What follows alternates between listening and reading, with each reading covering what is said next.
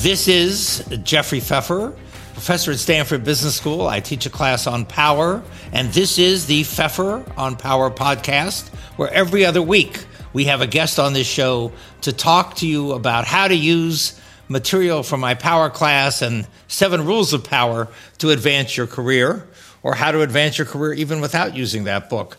Today, our guest is the famous Marcelo Miranda. Marcelo uh, came to Stanford, got a degree um, in the Master of Science in Management. That's called the Sloan Program. Prior to that, he had a degree in engineering. Marcelo is from Brazil. And I came to know Marcelo when he one day sent to me a link to the leading business magazine in Brazil, where he was part of the cover story uh, for CEOs of the future. It turns out if you're a CEO of the future, when you graduate, you start out in your first job as CEO. Marcelo was, in fact, a CEO of a company called Precon Engenharia, which is a regional mid-sized company in the construction sector in Brazil. The company was elected the most innovative, most sustainable, and the best place to work in the sector in Brazil. He has now gone on to another organization. We're going to talk about his career. And I'm going to begin by, so first of all, welcome uh, to the Pfeffer on Power podcast, Marcelo. Oh, thank you very much, Professor Pfeffer. I'm really proud to be here. And uh, it's amazing the constellation of stars that I've been listening here in your podcast. So, really proud to be here. Thank you.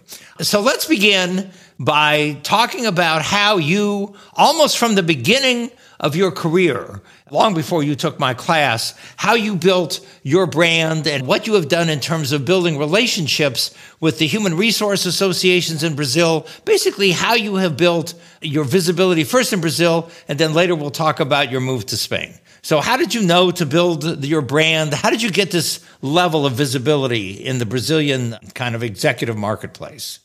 In the beginning of my career, I had a lot of energy and I was trying to understand why some people advance and other people do not advance. So, I was noticing that some people, even delivering, even with good results, they were not able to advance in their career. So it resonates me with, well, what's going on?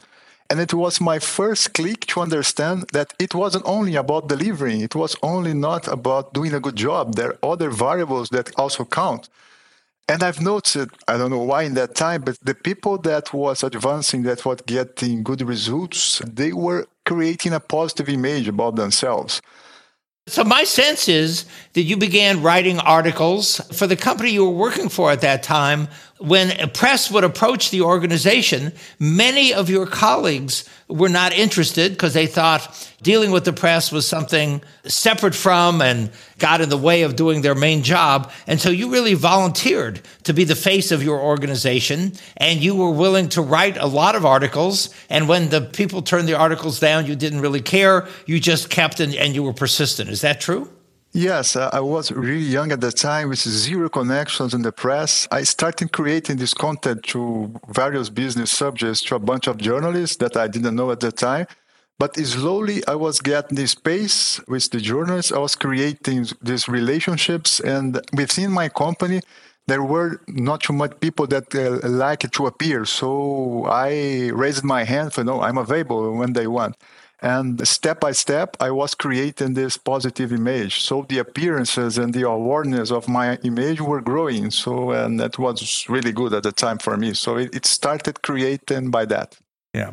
And you also, I think, did a bunch of things to make sure that you were connected in Brazil. So, for instance, you were a board member of the Brazilian Association of Human Resources.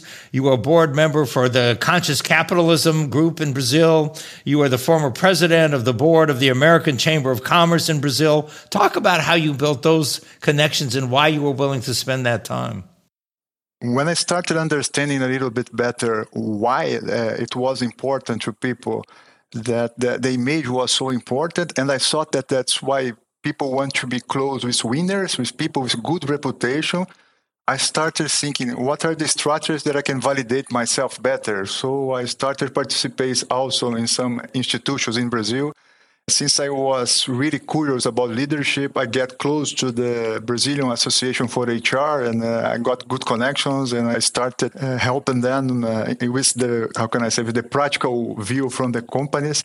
And then I got a place on their board. So I started on their board. Also, I had good connections in the US with friends and things like that. So and also, I had connections in the American Chamber of Commerce in Brazil, and I started working with them. I started create content for them. Also, I started participating in some events with them, doing some talks about business.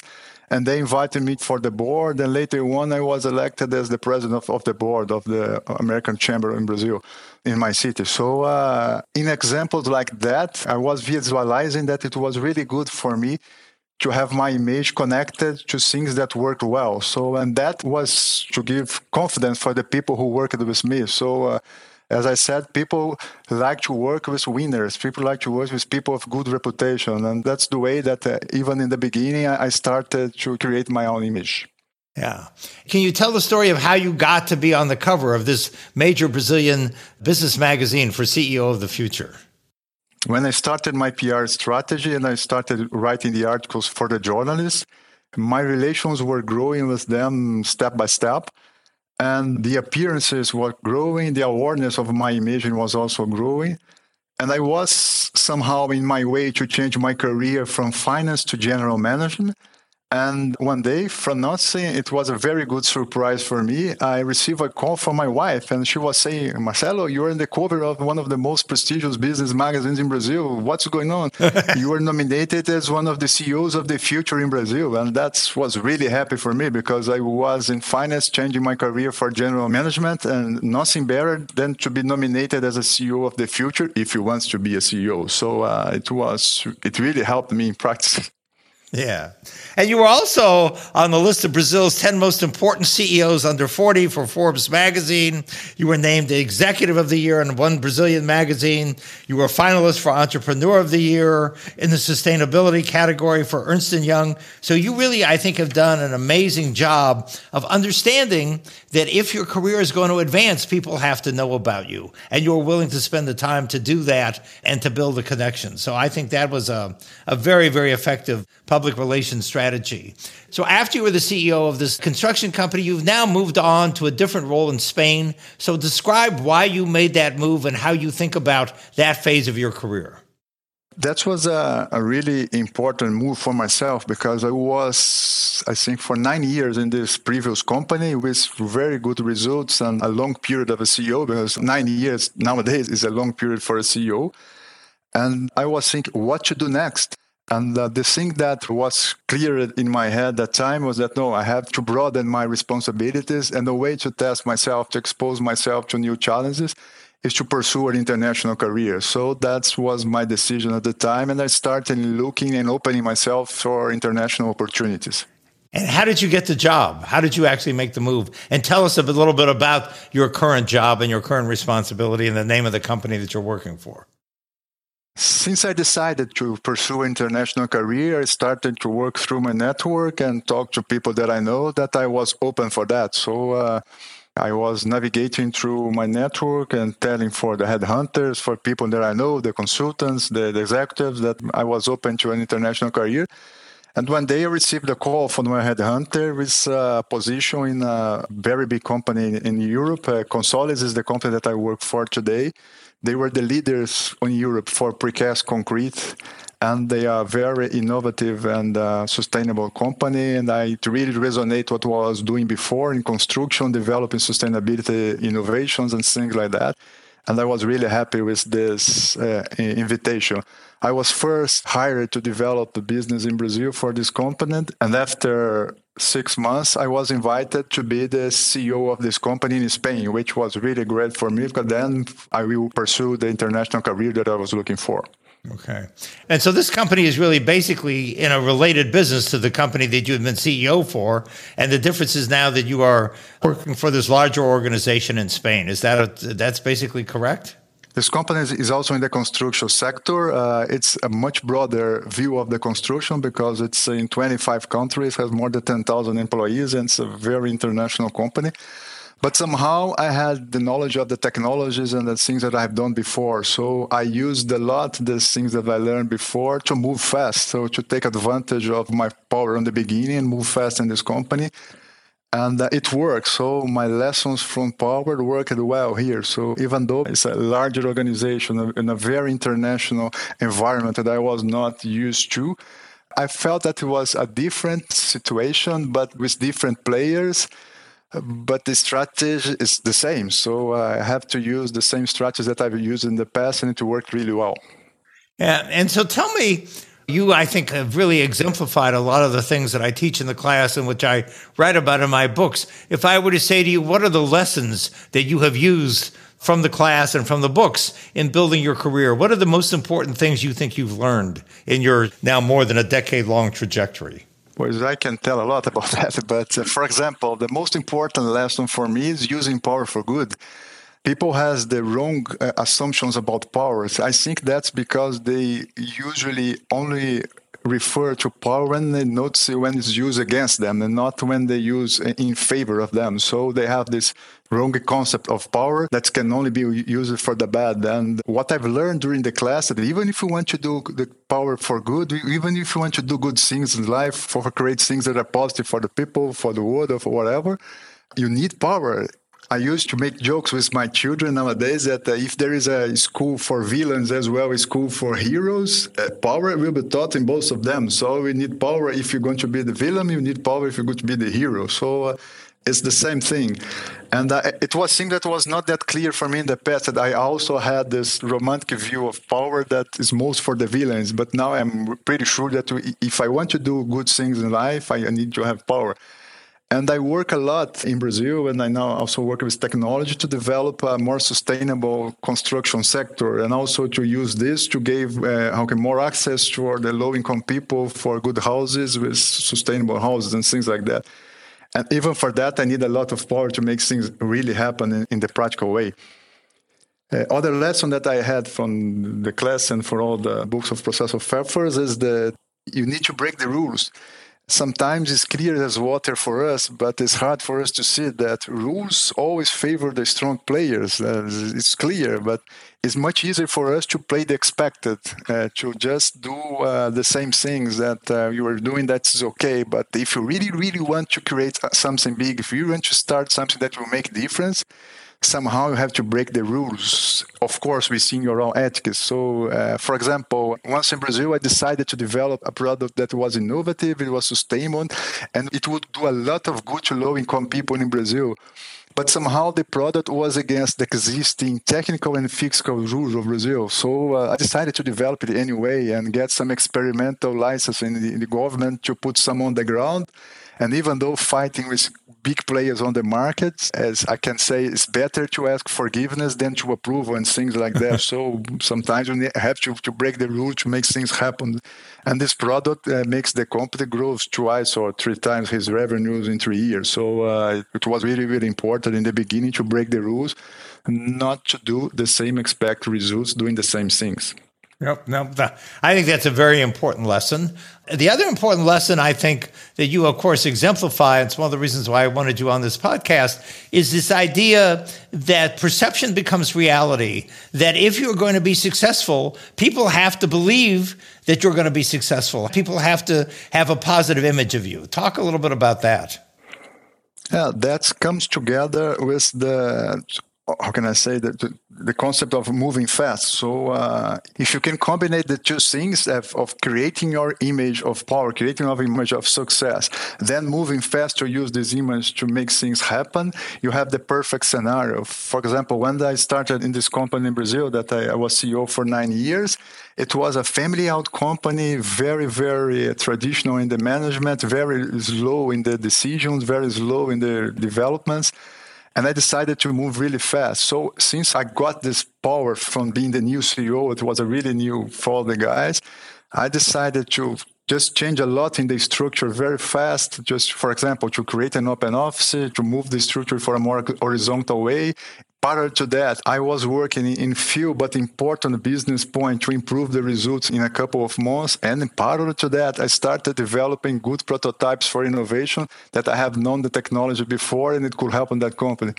When I entered a company that was developing a technology for low-income housing, I've noticed that they were very slow in the development. So there, there were good idea, there were a lot of good people, but they don't know how to make the things move fast. And I decided to put my hands on that. And I also carried sand and carried cement in my car to make the prototypes go faster. And after six months, we got it. Uh, the prototype was developed, was approved, and we were erecting our first building six months after that. So it was a very fast development technology.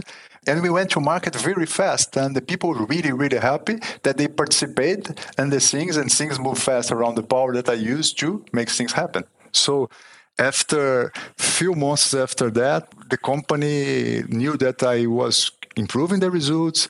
I was developing innovations that were ready to go to the market, that I have changed the management structure. So I was there. So uh, even though for the shareholders, even though for the team, I created the image that I can do things really fast, and that's give us power to continue the, the journey. Yeah.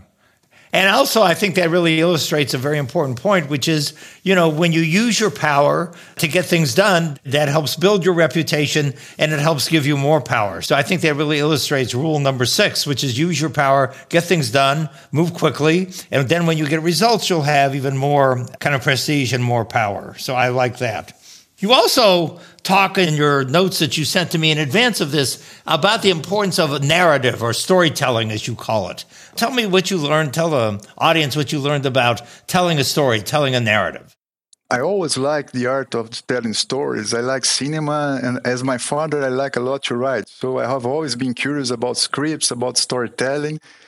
In Stanford, I did a class of Professor Chip Heath that's called uh, How to Make Your Ideas Stick. And it was really about storytelling. It was really funny class, but really good one. And later on, together with my brother, I invested and founded a company about storytelling, about presentations. And uh, it helped me to always continue studying about it. And it's really important for the leaders not only what they say but especially how they say the things. Sometimes leaders are criticized for trying to create positive awareness for them and that's mostly because they don't know how to create a good story or to create the environment for what are they telling. But creating narratives is really important not only for the leader but also for the team. Sometimes uh, when the leader creates a positive story for him for the business it's also reflecting positivity in the team. So you're doing good also for the people who work with you. And recently, I have perceived other variable of that that I hadn't perceived before. That when you create a positive story for you, when you create a positive story for your company, you are creating also a good story for your team and also for your superiors, also for your shareholders, or for people who invest in you, for people that relates with you. So the storytelling is not only about you; it's also about uh, making the people that's around you feel positive and feel also like a winner. For example, on storytelling, once I was the CEO of a construction company in Brazil, we were working on a technology to help low income people, but it was a different technology. It's something that was not usual for the Brazilian market. So I had to create something for, to make people aware of the, the benefits of the technology. And the story that we created that if we use this technology to build all the low income houses that are built in Brazil in one year, we can save the amount of waste that are about two rounds on the globe of garbage trucks. So uh, can you imagine two rounds on the globe of garbage trucks only on the one technology of construction in Brazil? So that's the power of a story. So you can create some vision that makes people resonate better with your calls. Yep. And the story and the narrative you created, which is already something that you've talked about a little, but I want to highlight it, is a narrative around uh, two things. Number one, the construction industry and doing things that were sustainable from an environmental point of view. And the second piece of the narrative is around solving housing issues for low income people. So it's low income, sustainable. So you've created a message not just about business results, but about doing good for the society, for the country. Yes, in this way, uh, the, the story that I'm trying to create, that I'm working on the last years, is what I'm working on really in practice. It's not only about creating a story. This part is really important. It's not optional. You have to deliver. So uh, I've been delivering all the time innovations and developments and good projects on this way and this construction industry very old fashioned there is a lot lot to be developed. And we need good examples. We need good innovations. We need good people doing good things. So uh, i'm trying to position myself and i think i have position in brazil and i'm trying to position in spain that we can do good things in construction also by using technology to create more sustainable more affordable and more humanized construction for the people in your work, uh, not everybody is going to like what you do, and and you will oftentimes, and this is certainly true in Brazil, and it's probably true in Spain as well. You'll run up against opposition. So, how do you deal with that? How do you think about doing things that don't always make you popular or that people don't always like? It's really clear from me that when I'm aiming to create some images and really by delivering and then working in my image, that I want to make people happy around myself. Peers, people from other companies, competitors, somehow people that have the same intentions that I had. They would get jealous or whatever in the way. And it's relevant for me to always keep my authenticity, the focus on what I'm doing and not trying to shape to be more likable to other people. So uh, it was really strong this year. So I had to make sure that I am myself. I keep authentic in my journey. I don't care if people like it or not in the end, uh, you're doing what you think for yourself. So I have some people during my career that was clear for me that they don't like what I'm doing, but I'm not working for them. So I'm working for myself. I work for delivering my message. I'm working for creating my image. And also I'm working for delivering the things that I believe, for my beliefs, for my values and things like that. So keeping myself authentic was really powerful during this journey. And the other thing that I've learned by keeping myself authentic, we have to be flexible because there's people that you also you like and people that you don't like. But you need to know how to work very difficult relations. And uh, in work, you have people that you like and you have people that you won't like. And there is a lot of people that I faced like that. When I was a young professional, I had the difficulty to work with people that I, I didn't like at that time. But I learned through the hard way during my career that it's really, really important to make the relations work, even though if you like or don't like the person that you are relating. So at work, you need to be less judgmental about people and get more into the practice of the relations and get things done. Yeah. And I have one final question, and that is as you think about, I mean, you're still relatively young, as you think about your career going forward, what do you think will come next for you? Do you have any idea? When I think next steps, I like what I do. I, I, want to continue doing it. The thing that I want to do is always impact more people for good. So uh, my thought for my next coming years continue to do what I do every day, impacting more people for the good. So uh, that's why uh, I'm really happy in doing what I'm doing now, and I think I will continue for the next years. That's a very important lesson. It's a lesson I've heard in other episodes on the Pfeffer on Power podcast as well, which is about, you know, critical relationships have to work and you need to be less judgmental. So thank you for adding that. So I want to thank Marcelo Miranda for being part of the Pfeffer on Power podcast. Marcelo has built an amazing reputation and an amazing image by both delivering results, but also being open to work with people in the media and to have all of this recognition and to have an enormous amount of visibility.